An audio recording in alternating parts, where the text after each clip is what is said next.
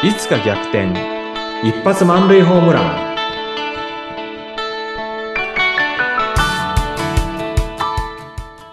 皆さんこんにちは。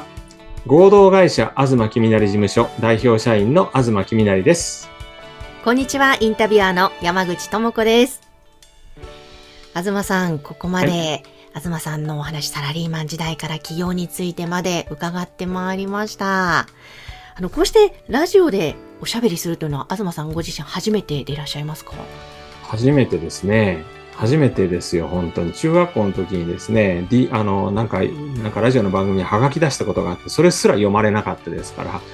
もう本当に初めてですね。そうなんですね。でも、いかがですか？今日4回目になりました。だいぶ慣れてこられましたか？まあ、慣れたっちゃ慣れてますけどもね。うん。あの、まあ、慣れる慣れないっていうよりもやるだけですよね、これは。うん。いや、はいその、やるだけっていう、なんかその今の考えもきっとキャリアをね、積んでいく中で、うん。すごい大切なことなんだろうなってちょっと思いましたけれども、はい。まずやってみるっていうことですかやね。ってみるということですね。うん。そして、東さん、本当にお話を伺ってると、すごく刺激のあるお話で、また勉強になりますし、もう、東さんご自身がなんか、本当にワクワクしながら、楽しみながらお話をしてくださってるなと思うんですが、今はい日いよいよぜひそのお仕事、キャリアコンサルタントとしてのキャリアについてのお話を伺いたいと思います。はい。ありがとうございます。はいはい。まず今、キャリアコンサルタントとして活躍されている東さんですが、うん今、こうしてキャリアコンサルタントとしてですね、お仕事をする中で何か分かってきたこととか、そういうのもありますかそうですね。あの、今年ですね、5年目を迎えて、まあ、キャリアコンサルタントっていうのは5年ごとにですね、更新するんですけれども、えーまた新たな5年が始まると。で、5年間振り返ってみてですね、まあ、本当にキャリアコンサルタントとしてバリバリやってる人に比べれば、私はそれほどできているわけじゃないんですけれども、それでもやっぱり働くことってことに関しては、ものすごく考えた5年間だったかなと思います。そんな中で、実は今日ですね、ある食品系のあの会社に勤める管理職の方と話をしていてですね。で、東さん、ちょっと僕、これからのキャリア、どんな風にしていけばいいか、全く見えなくなったんですよっていうような話をされたんですね。はい。ああ、これって彼ミッドライフクライシスなのかなって思いつつ、あの話を聞いてたんですけれども、まあね、守秘義務がありますんで、あまり細かいところは言えないんですけれどもね。でそんな中で、あの、彼が持っていたキャリアのイメージってことについて聞いてみたところ、彼が持っていたイメージっていうのはですね、まあ彼は40代後半なんですけれども、この先、まあ定年があるんですけども、その先のイメージっていうのがないっていうことで、ああ、これやっぱり私もサラリーマンの時そうだったように、キャリアっていうのは、会社にいるところだけのものをキャリアっていうふうに思ってるなっていうことに気がついたんですね。なるほど。で、あの、まあ、キャリアコンサルタントになって、まずキャリアっていうのは何だろうかっていうところ、私が学んだことをですね、彼にちょっとお伝えしたんですけども、今日はちょっとその話を、えーっと、してみようと思います。えーぜひぜひ教えてくださ。はいい。で、そもそもですね、キャリアっていうのは、その語源なんですけども、なんか東ヨーロッパの言葉でですね、あの、馬車についている車輪がつける、道路につける、輪立ちのことをですね、キャリアっていうふうに呼んでた。まあ、キャリアっていう言葉じゃなくて、なんかちょっと違うね、言語は違う言葉だったらしいんですけれども、で、その輪立ちっていうのは、こう馬車がずーっと通過してたらずーっとその馬車が通った後に輪立ちっていうんですが、車輪の後っていうのできますよね。うんうんで、それが転じて生まれてから今日までの自分の、まあ、歩んできた道。それをキャリア。で、さらに、そのまま続いて人生の終わりまで続く。まあ、これがですね、キャリア全体なんですね。ですんで、まあ、サラリーマン、私もそうだったんですけども、キャリアっていうと、まあ、自分の就職してから定年退職までがキャリアだと思ったんですけども、まあ、そういう考え方もありますけれども、キャリアコンサルタントはもっと広くですね、あの、人生そのものをキャリアっていうふうに考えます。あーなるほど、そうなんだはい。で、ま、そうなんです。で、まずそこから入ってですね、で、さらに、あの、その方にですね、お伝えしたのが、まあ、あの、ドナルド・スーパーっていうキャリア理論の大家がいるんですが、えーライフキャリアレインボーっていうね、まあこれ Google で見ていただいたら、あの一番わかりやすいんですけどもね、虹の形をした図なんですけれども、私たちはその年代年代でいろんな役割を負ってますね。例えば40代ですと、結婚してね、お子さんがいらっしゃる場合っていうのは、親っていう役割がある。それから仕事をしている職業人っていう役割がある。そして市民としての役割がある。選挙に行ってね、あの、政治に参加するっていうことで市民っていう役割があるとか、あとはまあ、あの、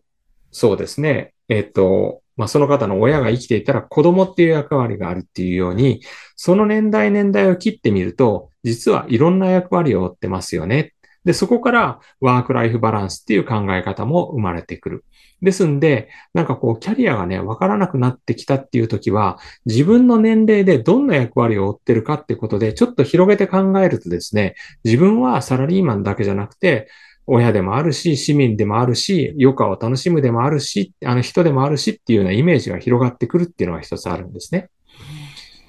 そしてさらにですね、これも私が30代の時にですね、管理職になりたいっていうふうに思ってた頃のことを思い出すとわかるんですけれども、何かになりたいっていう考え方と、何かをやりたいっていう考え方。この二つがですね、実はキャリアを構成しているなと。まあ、being、なりたい。それから doing、やりたいっていう。その二つが実はキャリアを構成する。まあ、一つの、二つの要素になっているのかな。で、あの、なんか、私の30代後半っていうのは、課長になりたい、管理職になりたいって、ビーイングばっか考えてたんですよ。うんうん、だけど、何々をしたい。例えば、海外のどこそこに行ってみたいとか、こんな仕事をしてみたいとかっていうね、doing の方、純粋に楽しんでた頃っていうのは、doing のことばっか考えてたんですよね。はい。うん、で、doing の方をね、あの、being に縛られてしまってると思ったら、もっと doing の方を考えてみると、バランスが取れてくる。で、doing でどっかに行きたい、誰かに会いたい、何とかしてみたい。そんなことを考えていくと、どんどん楽しくなってくる。で、その結果としてビーイングっていうのは来ることがある。来ないこともありますけれども。で、何かをするときに大事な考え方はですね、あの、片付けの、あの、対価、巨匠、こんまり。彼女はときめきって言葉を使ってますよね。うん、で、doing に対して、それがときめくかどうかってやっぱりものすごく大事だと思うんですよね。はい。やるんであればときめくようなことをやる。でそれがやっぱりその人を夢中にさせて、夢中になってやっていくことで結果が出てきて、もしかしたらビーイングっていうのがですね、いいものになるかもしれないなってことですよね。すごいわかりやすいですね。ビーイングのお話、納得です。また、東さんのね、経験も以前ね、はい、お話しいただいた、ぜひ、第2回目の配信ですね、聞いていただきたいなと思うんですが、もう経験から基づいておっしゃってるんで、あ、なるほどなって思いますね。ええうんうん。えそうか。じゃあそのあたりも大切にしながら、本当キャリアってその仕事だけって考えがちですけど、はい、おっしゃってたように、人生、うん、自分の人生全体考えてっていうことなわけですね。そうですね。うんもう一個だけですね、あの、キャリアについて、あの、の考え方でですね、あの、内的キャリア、外的キャリアっていう言葉よく使うんですよ。ええ、で外的キャリアっていうのはもう単純に言うと履歴書に書けるようなキャリアだと思っていただくと分かりやすいかなと思うんですよね。はい、なんとか会社に入って、なんとか部に配属されて、なんとか長になったのようなやつですね。でそれに対して内的キャリアっていうのは、例えば本を100冊読んだだとか、それから趣味で、なんかこんな、あの、チャレンジをやってみただとかね。これは内的キャリアなんですよね。で、内的キャリアっていうのが充実してると、なんか、ものすごくね、あの、充実感のある人生っていうのが送れるんじゃないかな。あの、自分のね、履歴書には書けないんだけれども、自分自身をこう豊かにする、成長させてくれる、そういうものがですね、内的キャリアだっていうふうにね、今日はちょっと説明したんですけれども、うん、で、外的キャリアばっかり追っかけてるとですね、この内的キャリアがスカスカになってきます。はい。で、スカスカになったらですね、本当にね、いろんなことがつまらなくなってくるんですよね。ですから、この内的キャリアと外的キャリアのバランス、それから being と doing のバランス、ここはですね、あの、キャリアを考えるときに、よーくですね、考えるってことが大事かなと思います。そして忘れちゃいけないのはですね、ときめきなんですよ。うん。内的キャリアを充実させるとき、それから being と doing、ここもですね、ときめきっていうものを一本ね、あの、まあ、そうですね、あの、入れておくと、あの、本当にですね、夢中になって物事に取り組めるようになる。そうすると気がついたらですね、あの、すなんていうんですかね、信じられないぐらいの、あの、遠いところまで来ている、高いところまで来ている、早いところまで行っている。そんなことが起こるんじゃないかなっていうふうに思います。いやー、すごいいいお話ですね。その内定、キャリア、外定、キャリア、ビーイング、ドゥイング、うんそしてその柱にはときめくかどうかっていはいう部分が大切と。えーぜひ皆さんもちょっとご自分のことを振り返って、さあ、ときめいているかどうかというところもチェックしながらえー進んでいただきたいですね。本当ですね。はうい。ん。いやー、東さん、今日もいいお話、また学びをありがとうございました。ねえ、ありがとうございました。こんなね、あの話だったらいくらでもできるんですけれども、改めてときめくってことはすごく大事だなと思いました。このポッドキャストもですね、ときめきながらやっておりますので、聞いている皆さんもぜひときめいてほしいなと思います。ですね。ぜひ、東さんのそのときめき皆さんにも伝わっているかと思いますので、これからもぜひ聞いてください。そして、その東さんの会社、合同会社、東金なり事務所、こちらの URL は番組の概要欄に掲載しております。ぜひそちらから番組へのごご質問ですとか、また感想などもいただきたいですし、また東さんへの何か問い合わせ、こちらのホームページの方からよろしくお願いします。東さん、今日もありがとうございました。はい、ありがとうございました。